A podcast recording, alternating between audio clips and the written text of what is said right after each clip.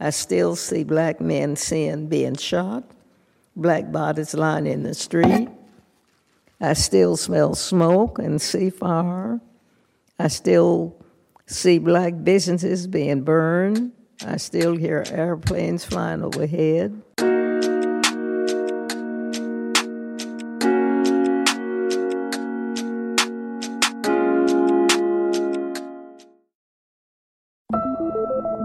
Začátek minulého století přinesl do oklahomské Tulzy nebývalou prosperitu. Ve státě se objevila vydatná ložiska ropy a řada místních obyvatel tak rychle zbohatla. Byli mezi nimi i místní afroameričani, kteří si v roce 1906 založili ve městě obchodní čtvrť Greenwood. Ta prosperovala tak, že se jí začalo přezdívat Černošská Wall Street. Po návratu afroamerických vojáků z front první světové války ale začal i v tomhle městě sílit vliv rasistických skupin. Třeba Ku Klux Klan měl v Tulze podle odhadů až 3 tisíce podporovatelů. Celkem přitom ve městě žilo zhruba 72 tisíc obyvatel. Násilnosti vypukly 31. května 1921. Vyprovokoval je banální incident z předešlého dne, kdy si 19-letý afroamerický portýr Dick Rowland odskočil do umývárny v jedné z budov na hlavní třídě.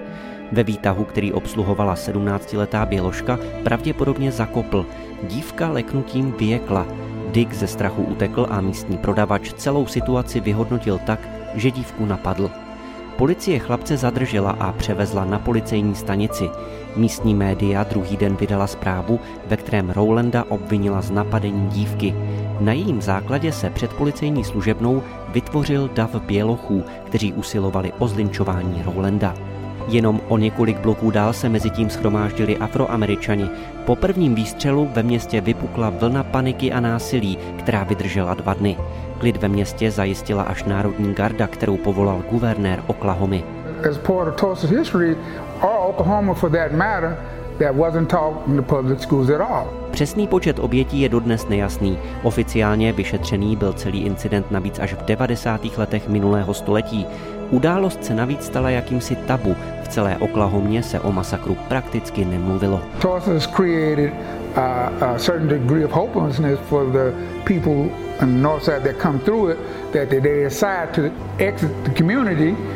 get the opportunity. And that's what happened. A lot of the, the talent of North Tulsa leaves it because there's no opportunity eh, in the space that they were raised in.